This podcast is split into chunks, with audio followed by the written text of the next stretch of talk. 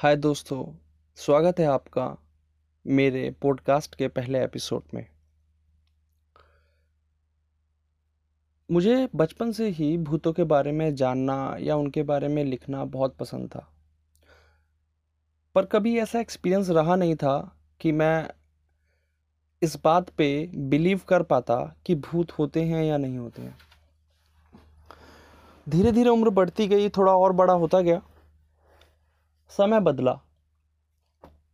जब मैं twelfth class में था, मेरे ही ट्यूशन में कुछ लोग थे, जिन लोगों ने मिलके एक ग्रुप बनाया था और उन्होंने एक टूर प्लान किया। डेफिनेट सी बात है, सब करते हैं। टूर बनाया गया था भानगढ़ के लिए, जहाँ रात में जाना तो पॉसिबल होता ही नहीं है। लोगों के अंदर डर, खौफ इतना ज़्यादा है उस जगह को लेकर कि कोई वहाँ जाना ही नहीं चाहता। और जहाँ एक तरफ़ लोग रात में जाने से डरते थे, वहाँ दूसरी तरफ़ हमारे उस ग्रुप ने नाइट नाइट स्टे का प्लान बनाया। डर लगता था। सोचकर ही ये डर लगता था कि वहाँ क्या होगा। शुरुआत में तो मुझे घर से इजाज़त नहीं मिल रही थी, पर जब मैंने झूठ बोला कि नहीं हम वहाँ नाइट स्टे नहीं करेंगे, तब जाकर मेरे घर वाले माने। उन्होंने कहा कि जाओ, पर नाइट स्टे मत करना, क्योंकि भानगढ़ के बारे में शायद ही कोई ऐसा होगा जिसने ना सुना हो। दिल्ली से हम अपने दोस्त की जीप में निकले। रास्ते में ही पानी की बॉटल्स वगैरह ख़रीदनी पड़ी क्योंकि जहाँ तक जिस वक्त पर हम गए थे, उस वक्त पर वहाँ पर भानगढ़ से लगभग 20-30 किलोमीटर पहले तक आखिरी एक दुकान पड़ती थी। उसके बाद आगे कोई दुकान नहीं थी। तो हमने सारी पानी की बॉटल्स और चिप्स वगैरह ख़रीद ली हम धीमे धीमे आगे भानगढ़ के लिए बढ़े। उस समय लाइट थी। उस समय सूरज की रोशनी थी। ताकि हम सही से एक बार एक्सप्लोर कर पाएँ कि हाँ कौन सी जगह कहाँ पर है या सच में जाने लायक है या नहीं। हमारे साथ लड़कियाँ भी थी तो ये देखना बहुत ज़रूरी था। फाइनली हम भानगढ़ के अंदर गए, अंदर घुसते हमें सबसे पहले बजरंग बली का मंदिर मिला। हमने वहाँ हाथ जोड़े, फिर धीमे धीमे आगे गए। जो कभी एक बाज़ार हुआ करता था, वो बाज़ार दिखा। अब वहाँ बाज़ार नहीं लगता, अब वो खंडर हो चुका है। और हैरानी की बात है, कभी वो दो दो मंजिला बाज़ार हुआ करते थे। थोड़ी आगे गए। वहाँ दो हवेलियाँ बनी हुई थी जो आमने सामने में हैं, जहाँ एक तरफ़ नर्तकी का कमरा है, जिसके बारे में सबसे ज़्यादा ह्यूमर फैला हुआ है। काफ़ी चीज़ें थी। दिन में तो हम उसे एक्सप्लोर करके वापस आ गए। अपने होटल में बैठे हुए मौज मस्ती कर रहे थे।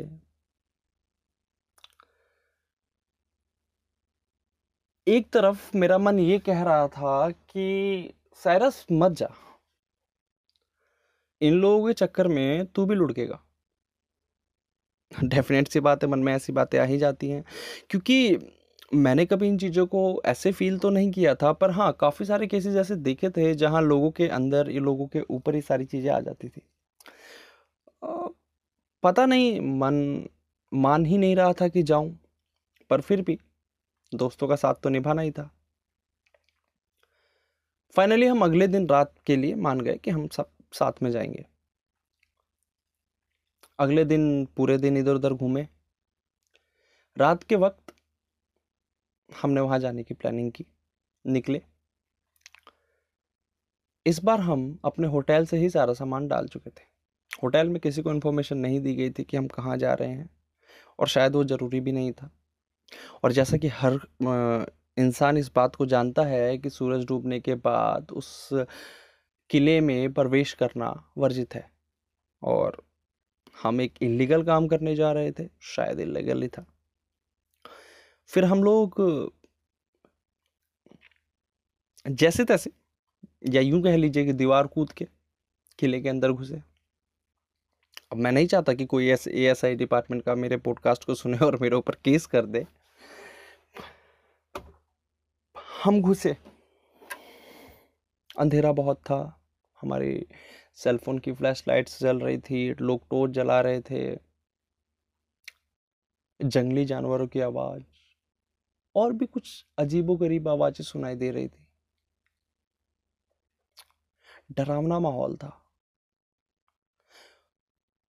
एक ऐसा माहौल था कि मैं बिल्कुल भी डिस्क्राइब नहीं कर सकता, नहीं बता सकता कि वो कैसा माहौल था।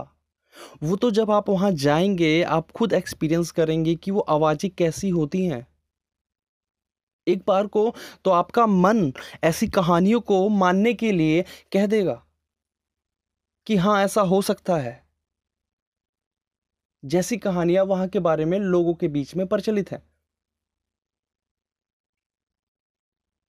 पर हम ग्रुप में थे, एक साथ थे तो डर थोड़ा कम था। हमारे पास कुछ बियर की बॉटल्स थी सिगरेट्स थी। हम धीमे धीमे आगे बढ़ रहे थे। हम में से कुछ जो बहुत मौज मस्ती करने वाले थे, जिनके अंदर बिल्कुल भी डर नहीं था, वो तो क्या कह सकते उनका? वो तो कभी यहाँ, कभी वहाँ, कहीं भी चढ़ जा रहे, कहीं भी कुछ भी कर रहे थे। डर उनको था ही नहीं। हम अपने साथ एक बैकपैक लेके गए थे, जिसके अंदर हमारा सारा सामान भरा था। K two meter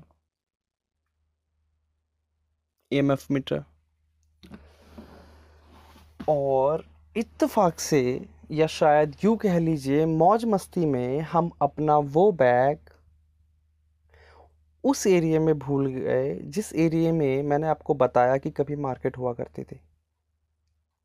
क्योंकि वहाँ हम थोड़ी देर रुके थे, हमने कुछ खाया पिया था, फिर हम आगे जाने लगे। धीमे धीमे जब आने, आगे जाने लगे तो हमें आवाज़ें भी अजीबोगरीब सुनाई देने लगी। हवाओं के झोंके कान के पास से ऐसे निकल रहे थे जैसे वो हमारी कानों में चीख रहे हो। चिल्ला चिल्ला के कुछ कह रहे हो कि वापस चले जाओ। This is not good for you अभी जब मैं पॉडकास्ट जहाँ रिकॉर्ड कर रहा हूँ, यहाँ इतना अंधेरा है, ये बिल्कुल एकांत जगह है, मुझे डर लग रहा है वो बात बताते हुए। मेरे रोंगटे खड़े हो रहे हैं। हम धीमे धीमे आगे बढ़ते गए। पहली हवेली की सीढ़ियों पे चढ़ रहे थे।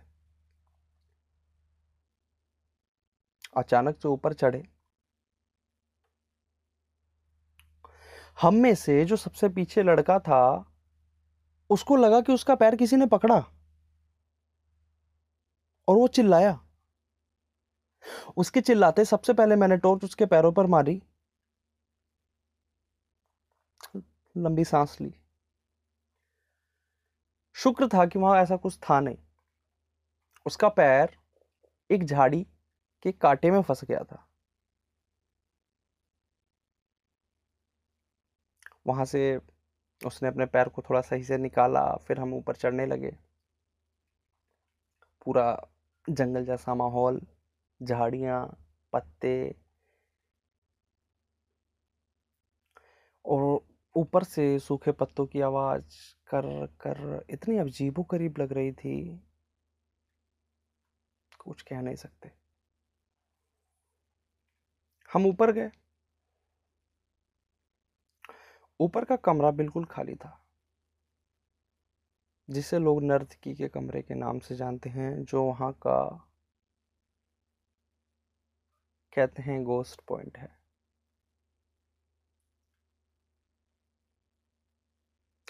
अंदर घुसते ही मुझे, मेरे टॉर्च की रोशनी थोड़ी डिम लगने लगी। स्तुत शायद बहुत लोग बोलेंगे झूठ बोलता है या झूठ बोल रहा है। नहीं, बिल्कुल सच है। और आप सोचिए, किसी के आईफोन की बैटरी इतनी जल्दी ड्रेन कैसे हो सकती है?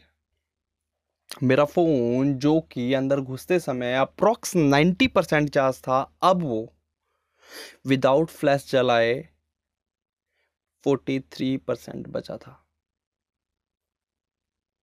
और इस बात के बारे में मुझे आगे पता चला, जब मैं आगे गया और मैंने फ्लैश जलाने के लिए फ़ोन को निकाला टॉर्च से तो अकेले काम बन नहीं रहा था। मैंने देखा मैं हैरान हो गया। वहाँ का टेम्परेचर बाहर के टेम्परेचर से काफ़ी अलग था। या यूँ कह लीजिए, आसपास में जितने भी लोकेशन थे, उन सबसे अलग था। काफ़ी डरावना था। शांति थी, पर उस शांति में पत्तों की आवाज़ और कीड़े मकोड़ों की आवाज़ इस तरीके से आ रही थी, जैसे कि कहीं पर वो बातें एग्जिस्ट करती हैं जो उनके बारे में कहा जाता है। उन चीज़ों के बारे में कहा जाता है। डर लग रहा है अभी बताते हुए। खैर, मैंने अपने सेलफोन को वापस अंदर जा, डाला और टॉर्च के सहारे में आगे बढ़ता रहा। मेरे साथ मेरे दोस्त भी थे। इसीलिए डर थोड़ा सा कम था। सडनली वहाँ का टेम्परेचर इतना ज़्यादा गिरने लगा कि हमें लगा कि बर्फ़ जम जाएगी अब, सच। मेरे तो हाथ पैर भी सुन होने लगे थे। मैंने अपने बाजू को नीचे किया, जैकेट की चैन लगाई और इधर उधर टॉर्च मार के देखने लगा। कहीं कुछ नहीं दिखा। सबसे पहले वहाँ से नीचे उतरने की कोशिश मैंने ही की। ऐसा लग रहा था जैसे मेरे साथ साथ कोई चल रहा हो। अब मैं आगे था, मेरे दोस्त मेरे पीछे थे। हम दोनों में, हम लोगों में डिस्टेंस था। सडनली मेरा पैर फिसला और मैं सीढ़ियों से नीचे गिरा।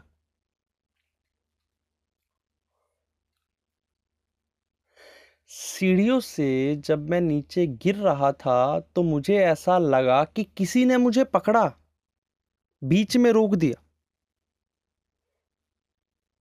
आप वहाँ की बनी इतनी ऊँची ऊँची सीढ़ियों से गिर रहे हैं। आप स्पीड में हैं। आप मोमेंटम ले रहे हैं, आप गोल गोल घूमते हुए गिर रहे हैं और सडनली आप बीच में अचानक से रुक जाए। कॉन्सिडेंस तो नहीं हो सकता। मुझे ऐसा लगा मुझे किसी ने हाथ लगाया और मैं रुका। इधर उधर देखा कहीं कुछ नहीं था। टॉर्च की लाइट और भी ज़्यादा डिम हो गई थी और अभी तो और अंदर जाना बाकी था। चमगादड़ इधर उधर उड़ रहे थे। कई बार तो मेरी जैकेट से टकरा के गए।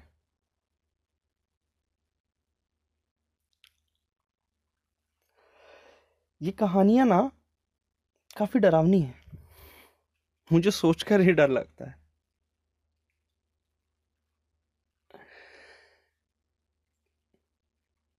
हम में से कुछ लोग ऐसे भी थे, दो या तीन। जिनको फीवर होने लगा था। और और इत्तेफाक नहीं है। इतने लोगों का एक साथ फीवर होना it's not good and it's not a coincidence बिल्कुल नहीं। मैं नहीं मानूँगा कि कोई कोइंसिडेंस होगा।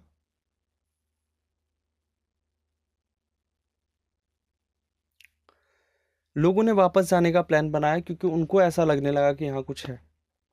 कुछ लोग कह रहे थे कि मुझे कोई जाता हुआ दिखा। कुछ लोग कह रहे थे कि मेरे सामने से कोई परछाई गई।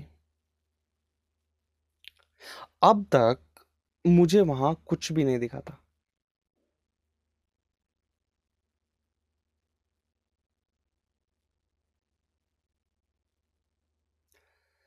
थोड़ा और आगे गया। आगे गया तो मुझे ऐसा लगने लगा कि मेरी पीठ पर कोई हाथ लगा रहा है।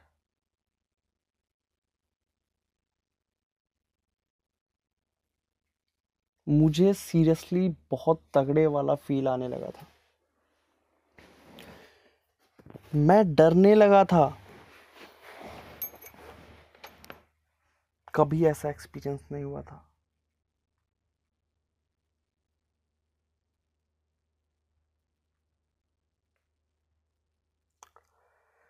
रास्ते से ही हमें वापस आना पड़ा। तब तक सब कुछ ओके हो गया था। सबका डर कम हो गया था। होटल में आए दो दो लोग रुक करके एक ही रूम में रुकने लगे, क्योंकि डर तो था ही मन में। सोने से पहले जब मैंने टी शर्ट को खोला तो मेरी पीठ पर नाखूनों से खरोचने के निशान थे। क्या मानेंगे आप? शायद नहीं। मुझे ऐसा लगा कि जब मैं सीढ़ियों से गिरा था, उस दौरान ये निशान बने होंगे, पर नहीं। नाखून से खुरचे जाने के निशान और चोट से खुरच लगने के निशान अलग होते हैं। सीढ़ियों से खुरचता तो अलग होता। इतना मुझे एक्सपीरियंस भी है। बचपन से चोट लगी है कहीं खरोच लगी है, किसी पेड़ से टकराए हैं, कभी किसी झाड़ियों में फंस गए हैं तो उन सब की खरोचें अलग थी। पर इस बार जो मेरे पीठ पे निशान थे, ये अलग थे। मुझे नहीं पता वहाँ क्या था, क्या नहीं था। पर सच में, मेरा पर्सनल एक्सपीरियंस से बात कहता है कि अगर शायद हम उस दिन वहाँ से वापस नहीं आते तो और भी बड़ी बड़ी घटनाएँ घट सकती थी। जो शुक्र है ऊपर वाले का कि नहीं घटी।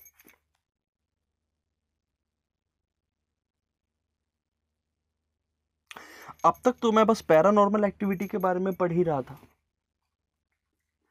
अब मेरा मन पैरानॉर्मल इन्वेस्टिगेटर का होने लगा था। कि मैं पैरानॉर्मल इन्वेस्टिगेशन करूँ। आगे की भी मैंने। अब आगे के पॉडकास्ट में बताऊँगा कि कब कब की बात है और कहाँ कहाँ मैंने की। तब तक के लिए अगर आपको पसंद आए तो लाइक कीजिए। और हाँ कमेंट में ज़रूर बताइए या मुझे मेरे मेल पे बताइए कि क्या आप कभी भानगढ़ गए हैं? और अगर आप गए हैं तो आपको क्या कभी ऐसा फील हुआ है कि वहाँ ऐसी चीज़ें एग्जिस्ट करती हैं या नहीं करती? हाय दोस्तों, स्वागत है आपका मेरे पॉडकास्ट के पहले एपिसोड में। मुझे बचपन से ही भूतों के बारे में जानना या उनके बारे में लिखना बहुत पसंद था। पर कभी ऐसा एक्सपीरियंस रहा नहीं था कि मैं इस बात पे बिलीव कर पाता कि भूत होते हैं या नहीं होते हैं। धीरे धीरे उम्र बढ़ती गई, थोड़ा और बड़ा होता गया। समय बदला। जब मैं ट्वेल्थ क्लास में था, मेरे ही ट्यूशन में कुछ लोग थे, जिन लोगों ने मिलकर एक ग्रुप बनाया था और उन्होंने एक टूर प्लान किया। डेफिनेट सी बात है, सब करते हैं। टूर बनाया गया था भानगढ़ के लिए, जहाँ रात में जाना तो पॉसिबल होता ही नहीं है। लोगों के अंदर डर, खौफ इतना ज़्यादा है उस जगह को लेकर कि कोई वहाँ जाना ही नहीं चाहता। और जहाँ एक तरफ़ लोग रात में जाने से डरते थे, वहाँ दूसरी तरफ़ हमारे उस ग्रुप ने नाइट नाइट स्टे का प्लान बनाया। डर लगता था। सोचकर ही ये डर लगता था कि वहाँ क्या होगा। शुरुआत में तो मुझे घर से इजाज़त नहीं मिल रही थी, पर जब मैंने झूठ बोला कि नहीं हम वहाँ नाइट स्टे नहीं करेंगे, तब जाकर मेरे घर वाले माने। उन्होंने कहा कि जाओ, पर नाइट स्टे मत करना, क्योंकि भानगढ़ के बारे में शायद ही कोई ऐसा होगा जिसने ना सुना हो।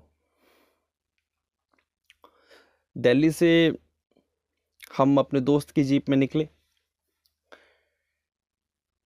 रास्ते में ही पानी की बॉटल्स वगैरह ख़रीदनी पड़ी क्योंकि जहाँ तक जिस वक्त पर हम गए थे, उस वक्त पर वहाँ पर भानगढ़ से लगभग 20-30 किलोमीटर पहले तक आखिरी एक दुकान पड़ती थी। उसके बाद आगे कोई दुकान नहीं थी। तो हमने सारी पानी की बॉटल्स और चिप्स वगैरह खरीद लिए। हम धीमे धीमे आगे भानगढ़ के लिए बढ़े। उस समय लाइट थी। उस समय सूरज की रोशनी थी। ताकि हम सही से एक बार एक्सप्लोर कर पाएँ कि हाँ कौन सी जगह कहाँ पर है या सच में जाने लायक है या नहीं। हमारे साथ लड़कियाँ भी थी तो ये देखना बहुत ज़रूरी था। फाइनली हम भानगढ़ के अंदर गए, अंदर घुसते हमें सबसे पहले बजरंग का मंदिर मिला। हमने वहाँ हाथ जोड़े, फिर धीमे धीमे आगे गए। जो कभी एक बाज़ार हुआ करता था, वो बाज़ार दिखा। अब वहाँ बाज़ार नहीं लगता। अब वो खंडर हो चुका है। और हैरानी की बात है, कभी वो दो दो मंजिला बाज़ार हुआ करते थे। थोड़ी आगे गए। वहाँ दो हवेलियाँ बनी हुई थी जो आमने सामने में हैं, जहाँ एक तरफ़ नर्तकी का कमरा है, जिसके बारे में सबसे ज़्यादा ह्यूमर फैला हुआ है। काफ़ी चीज़ें थी। दिन में तो हम उसे एक्सप्लोर करके वापस आ गए। अपने होटल में बैठे हुए मौज मस्ती कर रहे थे। एक तरफ़ मेरा मन ये कह रहा था कि साइरस मत जा। इन लोगों के चक्कर में तू भी लुढ़केगा। डेफिनेट सी बात है मन में ऐसी बातें आ ही जाती हैं। क्योंकि मैंने कभी इन चीज़ों को ऐसे फील तो नहीं किया था, पर हाँ काफ़ी सारे केसेस ऐसे देखे थे जहाँ लोगों के अंदर, ये लोगों के ऊपर ही सारी चीज़ें आ जाती थी। पता नहीं, मन, मान ही नहीं रहा था कि जाऊँ, पर फिर भी दोस्तों का साथ तो निभाना ही था। फाइनली हम अगले दिन रात के लिए मान गए कि हम सब साथ में जाएँगे। अगले दिन पूरे दिन इधर उधर घूमे। रात के वक्त हमने वहाँ जाने की प्लानिंग की, निकले। इस बार हम अपने होटल से ही सारा सामान डाल चुके थे। होटल में किसी को इन्फॉर्मेशन नहीं दी गई थी कि हम कहाँ जा रहे हैं, और शायद वो ज़रूरी भी नहीं था। और जैसा कि हर इंसान इस बात को जानता है कि सूरज डूबने के बाद उस किले में प्रवेश करना वर्जित है, और हम एक इलीगल काम करने जा रहे थे, शायद इलीगल ही था। फिर हम लोग जैसे तैसे, या यूँ कह लीजिए कि दीवार कूद के किले के अंदर घुसे। अब मैं नहीं चाहता कि कोई S A S I department का मेरे पॉडकास्ट को सुने और मेरे ऊपर केस कर दे। हम घुसे। अंधेरा बहुत था। हमारी सेलफोन की फ्लैश लाइट्स जल रही थी। लोग टोर्च जला रहे थे। जंगली जानवरों की आवाज़। और भी कुछ अजीबोगरीब आवाज़ें सुनाई दे रही थी। डरावना माहौल था। एक ऐसा माहौल था कि मैं बिल्कुल भी डिस्क्राइब नहीं कर सकता, नहीं बता सकता कि वो कैसा माहौल था। वो तो जब आप वहाँ जाएँगे, आप खुद एक्सपीरियंस करेंगे कि वो आवाज़ें कैसी होती हैं। एक बार को तो आपका मन ऐसी कहानियों को मानने के लिए कह देगा। कि हाँ ऐसा हो सकता है। जैसी कहानियाँ वहाँ के बारे में लोगों के बीच में प्रचलित है। पर हम ग्रुप में थे, एक साथ थे तो डर थोड़ा कम था। हमारे पास कुछ बियर की बॉटल्स थी सिगरेट्स थी। हम धीमे धीमे आगे बढ़ रहे थे। हम में से कुछ जो बहुत मौज मस्ती करने वाले थे, जिनके अंदर बिल्कुल भी डर नहीं था, वो तो क्या कह सकते हैं उनका? वो तो कभी यहाँ, कभी वहाँ, कहीं भी चढ़ जा रहे, कहीं भी कुछ भी कर रहे थे। डर उनको था ही नहीं। हम अपने साथ एक बैकपैक लेके गए थे, जिसके अंदर हमारा सारा सामान भरा था। K two meter M F meter और इत्तेफाक से, या शायद यूँ कह लीजिए, मौज मस्ती में हम अपना वो बैग उस एरिया में भूल गए, जिस एरिए में मैंने आपको बताया कि कभी मार्केट हुआ करती थी। क्योंकि वहाँ हम थोड़ी देर रुके थे, हमने कुछ खाया पिया था, फिर हम आगे जाने लगे। धीमे धीमे जब आने, आगे जाने लगे तो हमें आवाज़ें भी अजीबोगरीब सुनाई देने लगी। हवाओं के झोंके कान के पास से ऐसे निकल रहे थे जैसे वो हमारी कानों में चीख रहे हो। चिल्ला चिल्ला के कुछ कह रहे हो कि वापस चले जाओ। This is not good for you अभी जब मैं पॉडकास्ट जहाँ रिकॉर्ड कर रहा हूँ, यहाँ इतना अंधेरा है, ये बिल्कुल एकांत जगह है, मुझे डर लग रहा है वो बात बताते हुए। मेरे रोंगटे खड़े हो रहे हैं। हम धीमे धीमे आगे बढ़ते गए। पहली हवेली की सीढ़ियों पे चढ़ रहे थे। अचानक से ऊपर चढ़े। हम में से जो सबसे पीछे लड़का था, उसको लगा कि उसका पैर किसी ने पकड़ा। और वो चिल्लाया। उसके चिल्लाते सबसे पहले मैंने टॉर्च उसके पैरों पर मारी। लंबी सांस ली। शुक्र था कि वहाँ ऐसा कुछ था नहीं। उसका पैर एक झाड़ी के कांटे में फंस गया था। वहाँ से उसने अपने पैर को थोड़ा सही से निकाला, फिर हम ऊपर चढ़ने लगे। पूरा जंगल जैसा माहौल, झाड़ियाँ, पत्ते। और ऊपर से सूखे पत्तों की आवाज़ कर कर इतनी अजीबो करीब लग रही थी, कुछ कह नहीं सकते। हम ऊपर गए। ऊपर का कमरा बिल्कुल खाली था, जिसे लोग नर्तकी के कमरे के नाम से जानते हैं, जो वहाँ का, कहते हैं गोस्ट पॉइंट है।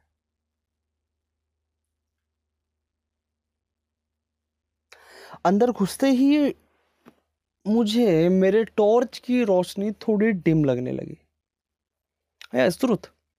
शायद बहुत लोग बोलेंगे झूठ बोलता है या झूठ बोल रहा है। नहीं, बिल्कुल सच है। और आप सोचिए, किसी के आईफोन की बैटरी इतनी जल्दी ड्रेन कैसे हो सकती है? मेरा फ़ोन जो कि अंदर घुसते समय अप्रोक्स 90 परसेंट चार्ज था, अब वो विदाउट फ्लैश जलाए 43 परसेंट बचा था। और इस बात के बारे में मुझे आगे पता चला, जब मैं आगे गया और मैंने फ्लैश जलाने के लिए फ़ोन को निकाला टॉर्च से तो अकेले काम बन नहीं रहा था। मैंने देखा मैं हैरान हो गया। वहाँ का टेम्परेचर बाहर के टेम्परेचर से काफ़ी अलग था। या यूँ कह लीजिए, आसपास में जितने भी लोकेशन थे, उन सबसे अलग था। काफ़ी डरावना था। शांति थी, पर उस शांति में पत्तों की आवाज़ और कीड़े मकोड़ों की आवाज़ इस तरीके से आ रही थी, जैसे कि कहीं पर वो बातें एग्जिस्ट करती है जो उनके बारे में कहा जाता है। उन चीज़ों के बारे में कहा जाता है। डर लग रहा है अभी बताते हुए। खैर, मैंने अपने सेलफोन को वापस अंदर जा, डाला और टॉर्च के सहारे में आगे बढ़ता रहा। मेरे साथ मेरे दोस्त भी थे। इसीलिए डर थोड़ा सा कम था। सडनली वहाँ का टेम्परेचर इतना ज़्यादा गिरने लगा कि हमें लगा कि बर्फ़ जम जाएगी अब, सच। मेरे तो हाथ पैर भी सुन होने लगे थे। मैंने अपने बाजुओं को नीचे किया, जैकेट की चैन लगाई। और इधर उधर टॉर्च मार के देखने लगा। कहीं कुछ नहीं दिखा। सबसे पहले वहाँ से नीचे उतरने की कोशिश मैंने ही की। ऐसा लग रहा था जैसे मेरे साथ साथ कोई चल रहा हो। अब मैं आगे था, मेरे दोस्त मेरे पीछे थे। हम दोनों में, हम लोगों में डिस्टेंस था। सडनली मेरा पैर फिसला और मैं सीढ़ियों से नीचे गिरा।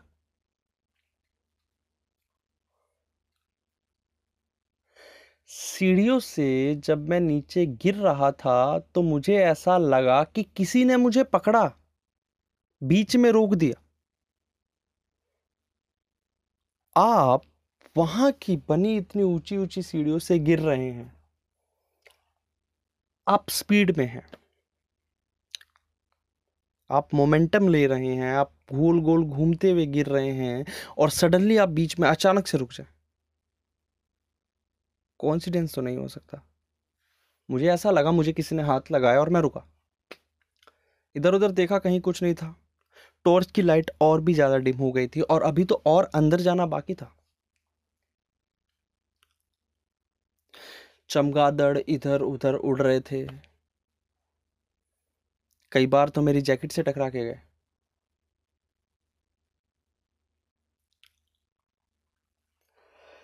ये कहानियाँ ना काफ़ी डरावनी है। मुझे सोचकर ही डर लगता है।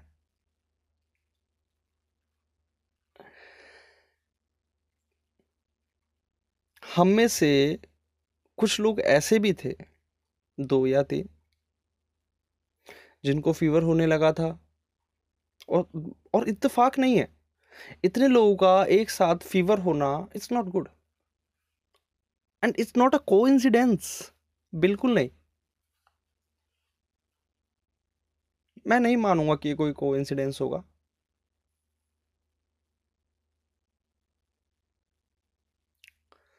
लोगों ने वापस जाने का प्लान बनाया क्योंकि उनको ऐसा लगने लगा कि यहाँ कुछ है। कुछ लोग कह रहे थे कि मुझे कोई जाता हुआ दिखा। कुछ लोग कह रहे थे कि मेरे सामने से कोई परछाई गई। अब तक मुझे वहाँ कुछ भी नहीं दिखा था।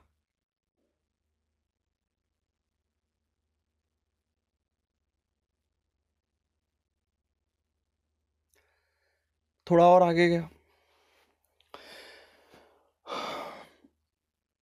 आगे गया तो मुझे ऐसा लगने लगा कि मेरी पीठ पर कोई हाथ लगा रहा है।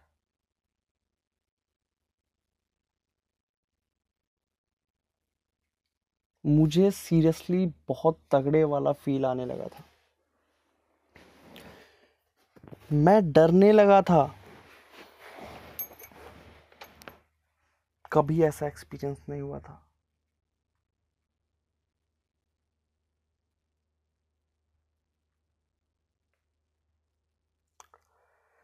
रास्ते से ही हमें वापस आना पड़ा। तब तक सब कुछ ओके हो गया था। सबका डर कम हो गया था। होटल में आए दो दो लोग रुक करके एक ही रूम में रुकने लगे, क्योंकि डर तो था ही मन में।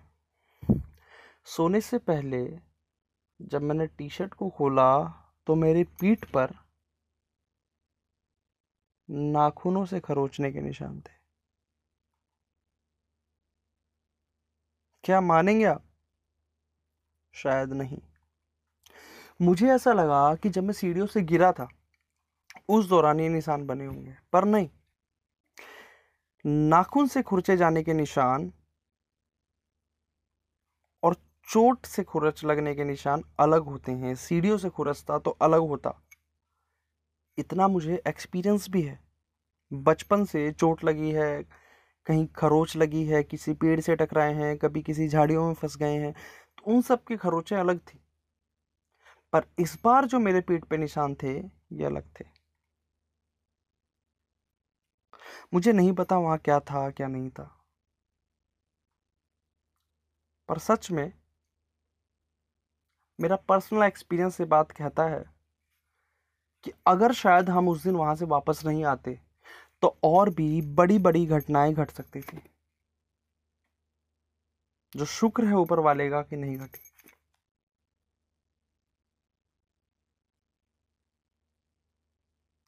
अब तक तो मैं बस पैरानॉर्मल एक्टिविटी के बारे में पढ़ ही रहा था। अब मेरा मन पैरानॉर्मल इन्वेस्टिगेटर का होने लगा था। कि मैं पैरानॉर्मल इन्वेस्टिगेशन करूँ। आगे की भी मैंने। अब आगे के पॉडकास्ट में बताऊँगा कि कब कब की बात है और कहाँ कहाँ मैंने की। तब तक के लिए अगर आपको पसंद आए तो लाइक कीजिए। और हाँ कमेंट में ज़रूर बताइए या मुझे मेरे मेल पे बताइए कि क्या आप कभी भानगढ़ गए हैं? और अगर आप गए हैं तो आपको क्या कभी ऐसा फील हुआ है कि वहाँ ऐसी चीज़ें एग्जिस्ट करती हैं या नहीं करती